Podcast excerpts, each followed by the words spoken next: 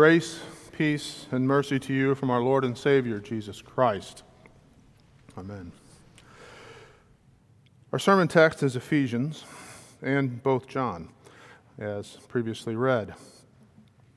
Do not walk as the Gentiles. You will often hear people talk of one's walk with God. And this is what Paul was writing to the Gentile, to the, to the, uh, the uh, Ephesians about, as they had been Gentiles in the past. They still were. Uh, and they were to discard their old ways. The Gentiles Paul is speaking about were pagans. They were people that had no concern for the things of God or his teaching. Their hearts were hardened and they were unbelievers. As such, they gave themselves over to their base desires, carnal desires of the flesh. They were not walking with God and the Holy Spirit as their guide. Paul's warning was and still is for those who have heard the gospel of Christ and been called to believe. Those that have not, those that have been given the gift of faith in what they have been taught. They are to live the life that they have been given through faith in Christ and not live and look like pagans. This new life in which they, like us, have come to know Christ did not come through their actions of giving themselves over to their own passions and the greedy practice of every impurity as pagans. It came through the selfless act of Christ and his passion for our salvation. It is Christ that made them new and makes us new. This putting off of the old self takes place in our baptism when we are given a rebirth. A new life as part of the body of Christ. We saw this at the beginning of our service yesterday evening in the baptism of little Hayden Choupet. The rite and visual of baptism, as moving as it might be and edifying to our own faith as we, as we remember our own baptism, does not have the visual cues to remind one of what baptism really gives as it was seen in the early church. In the early church, people would go down into the water of a font, a font that was often cut into the stone bedrock of the ground in the shape of a cross with steps leading in at the base, going up and coming up at the top, or from the side to the side of a cross, as just as Christ's outstretched arms would have been. Before they stepped down, their garments would be removed, and they would enter and come out of the water naked.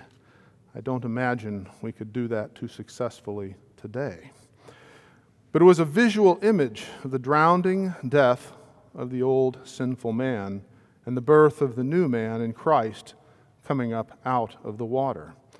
As they would come up, a clean white garment was placed on them, signifying the righteousness of Christ given to them in their baptism. It is a restoration of the image of God that was lost in the Garden of Eden and a restoration to eternal life. Even in Luther's time, infants would be baptized naked, submerged in a font, and then clothed in white afterwards. Recall the, wor- the words in our baptismal liturgy receive this white garment. It was a white garment, not a small piece of linen, and it signified the rebirth that just took place. When God looks at baptized Christians, he sees Christ's righteousness, his holiness covering all of our sins. So the difficult words of Paul in Ephesians 4:26, do not sin ring in our ears with some difficulty. I imagine they rang in the ears of prostitutes that Jesus forgave and even dined with, telling them, Go and sin no more. As baptized children of God, sinlessness is fully expected by us of our Heavenly Father. Be sinless. What child, ever born of a man and a woman, and by the way, that is the only way that happens. A child is born of a man and a woman. That's a whole other topic and probably a whole other series of sermons. But what child could ever live up to their parents' demands to be perfect in everything they do and never do wrong? Talk about creating a need for counseling and therapy. How many of the college freshmen expect themselves to be perfect? How many parents desire for them to be perfect? Straight A's, never screw up academically or socially, never embarrass themselves or you, never break another's heart in a relationship, never be mean or hateful to anyone. After all, we, as parents, have always been perfect. Perfect children, perfect adolescents, college students, perfect on dates when single, and even now, we are perfect spouses. No, we have all fallen short, way short. Short to the point that we would rather not even tell you some of the things we have done. Even if it might help you learn from our mistakes, we are too embarrassed. We are embarrassed before God, and He's forgiven us. But God, our Heavenly Father, makes no mistakes. But he shows us examples all throughout his Holy Scripture of men and women who have failed and been restored. They've been forgiven. Moses and King David being prime examples.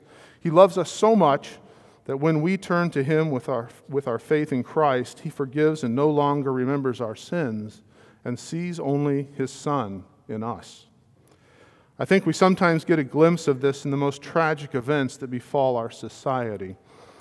When you see a, the mother or father of someone who has done a most heinous thing interviewed on TV, you can still hear, feel, and see their love for their child in their voice, their mannerisms, in their eyes. Their child is part of them, no matter what they have done. We do the most heinous things in the sight of God, and He demands perfection. But we are brought back into a right relationship through faith in Christ and holy baptism. We are once more brothers and sisters of Christ and heirs of his kingdom. Even so, we are not to sin. Thanks be to God that Christ has accomplished that for us and taken the punishment for our sins. He has fulfilled the law. Yet the law has not passed away from us for use as Christians. The law is there for our on, ongoing sanctification.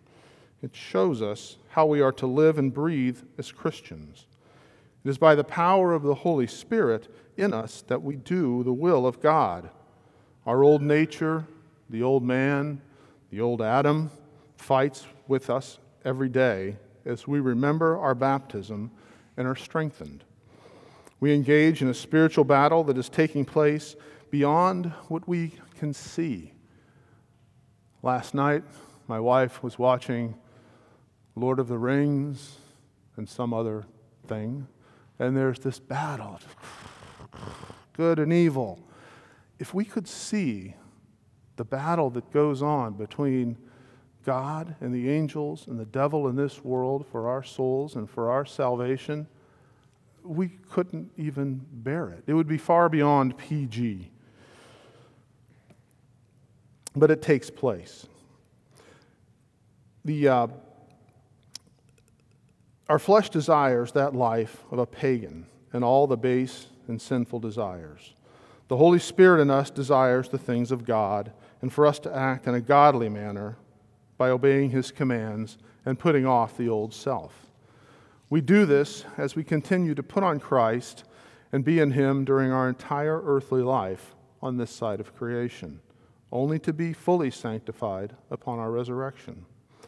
In our gospel lesson from John, Jesus is trying to explain to the Jews as they are entering the synagogue that he is the one that has come from heaven. He is the bread come down from heaven that gives life. He is telling them that salvation comes through faith in what he will accomplish with the sacrifice of his body on the cross. Verse 54 states, Whoever feeds on my flesh and drinks my blood has eternal life, and I will raise him on the last day. They were all hearing this strange teaching before Christ instituted his supper. But they knew the feeding of the 5,000 that had just taken place very recently and his miraculous abilities in that. And they knew the manna that had come from heaven to sustain their ancestors in the wilderness Their present day manna, their understanding was that it was the law of Moses that they kept to save them. The new manna would be Christ himself, and it would be the way to salvation. The Formula of Concord says about this passage there is a twofold eating of Christ's flesh. One is spiritual, which Christ describes especially in John 54. This eating happens in no other way than with the Spirit and faith in preaching and meditation on the gospel, as well as in the Lord's Supper. Forgiveness, eternal life, and the power to resist all manner, of sinfulness rests in Christ alone, in hearing and meditation on His Word.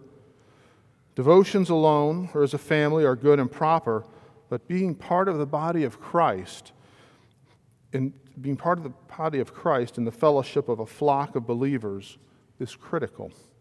A congregation where Christ is present through the means he has given word, baptism, the Lord's Supper. Remaining in this Christian faith is not a go it alone or solo activity. God wants his people to gather together, to proclaim what he has done, and to give thanks.